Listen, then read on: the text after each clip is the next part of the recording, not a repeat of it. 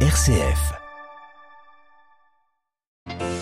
Ne prendre qu'un seul parti, celui de la paix, l'exhortation du pape François ce matin alors que la violence dans la guerre Israël-Hamas atteint un nouveau palier. Après une frappe sur un hôpital de Gaza, des centaines de civils ont été tués. Nous entendrons l'appel du pape dès le début de ce journal.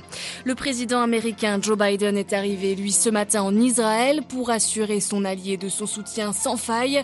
Mais nous l'entendrons, le volet humanitaire de ce déplacement semble fortement compromis. Les menaces dans le monde renforcent la relation entre Moscou et Pékin. C'est ce qu'affirme le président russe aujourd'hui en Chine.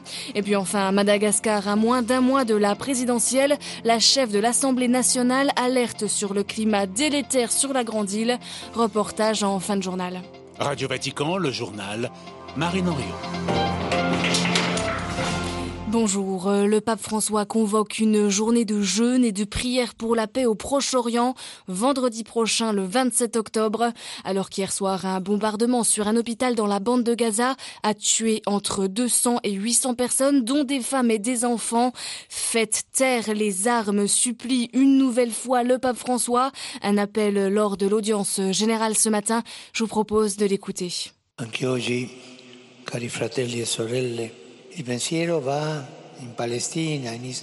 Aujourd'hui encore, chers frères et sœurs, nos pensées vont vers la Palestine et Israël.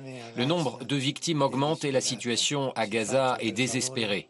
Nous vous demandons de faire tout votre possible pour éviter une catastrophe humanitaire. Il est inquiétant de constater que le conflit pourrait s'étendre alors que de nombreux fronts de guerre sont déjà ouverts dans le monde. Faites taire les armes, écoutez le cri de paix des pauvres, des peuples, des enfants.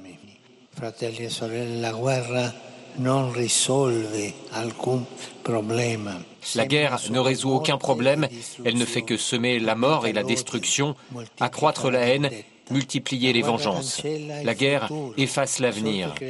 J'invite les croyants à ne prendre qu'un seul parti dans ce conflit, celui de la paix, mais pas avec des mots, avec la prière, avec un dévouement total. Et après la frappe hier soir sur l'hôpital Ali Arla Arabi, place à la guerre de communication. Le Hamas accuse Israël d'être responsable. Israël accuse le djihad islamique. En tout cas, le, bombardement provoque l'effroi. Le chef des anglicans, ce sont eux qui gèrent l'hôpital, Justin Welby, rappelle que les civils de Gaza ne sont pas responsables des crimes du Hamas. Le chef des Nations Unies, Antonio Guterres, se dit horrifié. Rien n'excuse une frappe sur un hôpital rempli de civils, estime de son côté la chef de la Commission européenne, Ursula von der Leyen. Dans de nombreux pays musulmans, des manifestations spontanées contre l'État hébreu ont eu lieu cette nuit et ce matin en Cisjordanie, Jordanie. Ils étaient des milliers de personnes dans la rue et encore ce matin également dans le sud du Liban, en Libye et en Turquie. Le président turc Recep Tayyip Erdogan attribue la frappe sur l'hôpital à l'État hébreu. Israël demande à ses ressortissants de quitter la Turquie au plus vite. Et c'est dans ce contexte flambant qu'est arrivé ce matin en Israël Joe Biden. Il a été reçu à Tel Aviv par Benjamin Netanyahou. Le monde civilisé doit s'unir contre le Hamas, a dit le premier ministre palestinien Joe Biden. Joe Biden qui entame une visite à haut risque, Xavier Sartre. En effet, Marine, Joe Biden arrive avec l'objectif d'assurer Israël de son soutien en tant qu'allié le plus sûr et le plus fidèle, tout en ne voulant pas froisser de trop, en tout cas, les États arabes.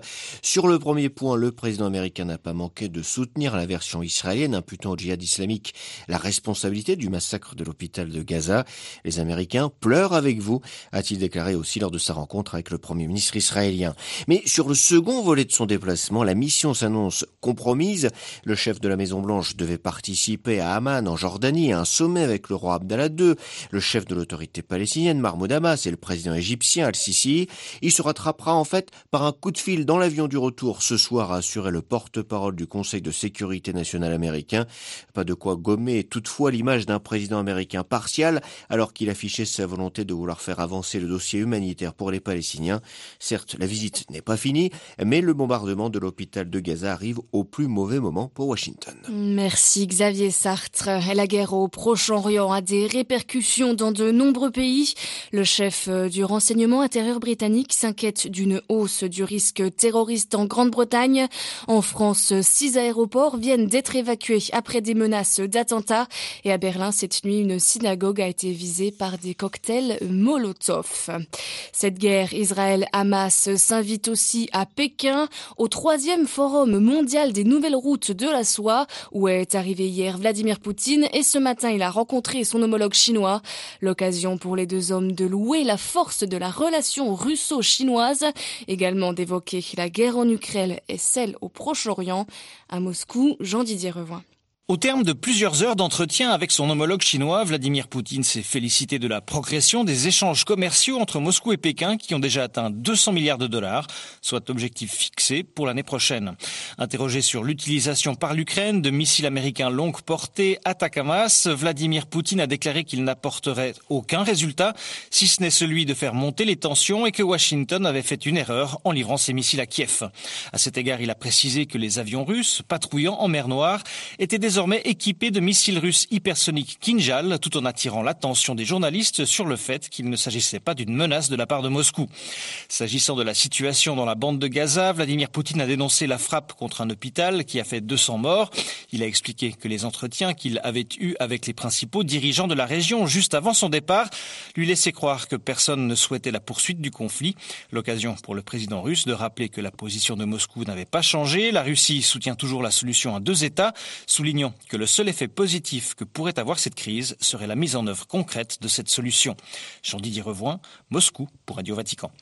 Au Libéria, le second tour de la présidentielle prend des allures de revanche. Comme en 2017, le président sortant, Georges Weah, affrontera Joseph Boakai. Les deux hommes sont au coude à coude avec un peu plus de 43% des voix. Pas de majorité absolue donc. Le second tour devrait avoir lieu théoriquement début novembre. C'est un discours aussi euh, inattendu que remarqué. À Madagascar, la présidente de l'Assemblée nationale a adressé un message fort aux candidats à l'élection présidentielle qui aura lieu d'ici un mois, mais également un message à l'ensemble de la classe politique malgache. Notre pays va mal et nous sommes la cause de cette défaillance, dit-elle, de cette défaillance. Un discours plébiscité par les députés de tous bords. Le reportage de Sarah Teto. Nous sommes dans l'impasse. Les germes d'un conflit ne cessent de s'amplifier, lance Christine Razanama Assou avant de présenter son institution comme le cadre légal et légitime pour trouver une issue à la crise. Les députés de tous bords acclament la présidente de l'Assemblée nationale.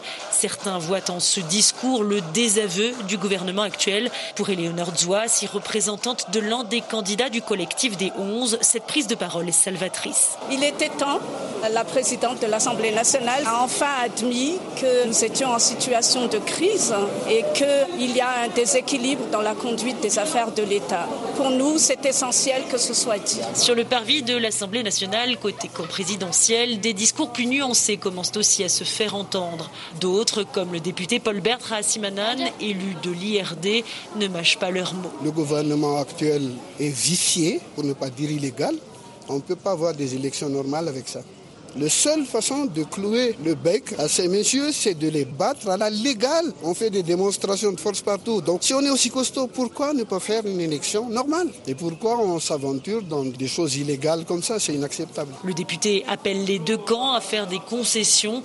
Quant à la présidente de l'Assemblée nationale, elle a exhorté la communauté internationale à agir. Le temps n'est plus à la diplomatie, chers diplomates. Notre responsabilité respective est engagée à Antananarivo, Sarateto pour Radio Vatican. Et avant de se quitter, un mot euh, sur euh, la catéchèse du pape François. Ce matin, lors euh, de l'audience générale, François est revenu sur la figure de Saint Charles de Foucault.